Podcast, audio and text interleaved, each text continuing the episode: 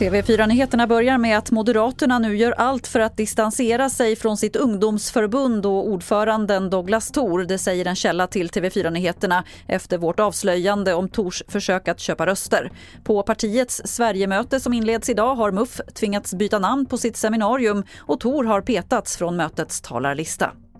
Så till Bryssel där EU-toppmötet går in på sin andra dag idag. Vår reporter Ritva Rönnberg bevakar mötet på plats och berättar vad som står på agendan för dagen.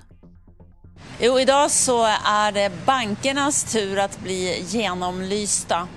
Eh, Christine Lagarde, ordförande och chef för Europeiska centralbanken, kommer hit tillsammans med Eurogruppens chef.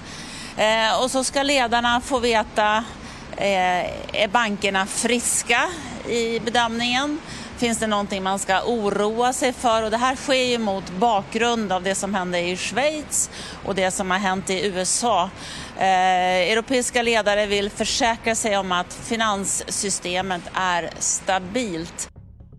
Och till sist kan vi berätta att tittarsuccén Bäst i test försvinner ur SVTs tablå efter den pågående säsongen. Det meddelade SVT idag. Anledningen ska vara att kanalen inte kunnat matcha rättighetskostnaderna hos det brittiska produktionsbolaget Avalon. Enligt uppgifter till TV4 Nyheterna kommer TV4 att ta över rättigheterna.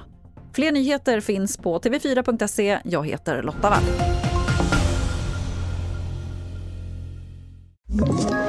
Ett poddtips från Podplay. I fallen jag aldrig glömmer djupdyker Hasse Aro i arbetet bakom några av Sveriges mest uppseendeväckande brottsutredningar. Går vi in med hemlig telefonavlyssning och, och då upplever vi att vi får en total förändring av hans beteende. Vad är det som händer nu? Vem är det som läcker?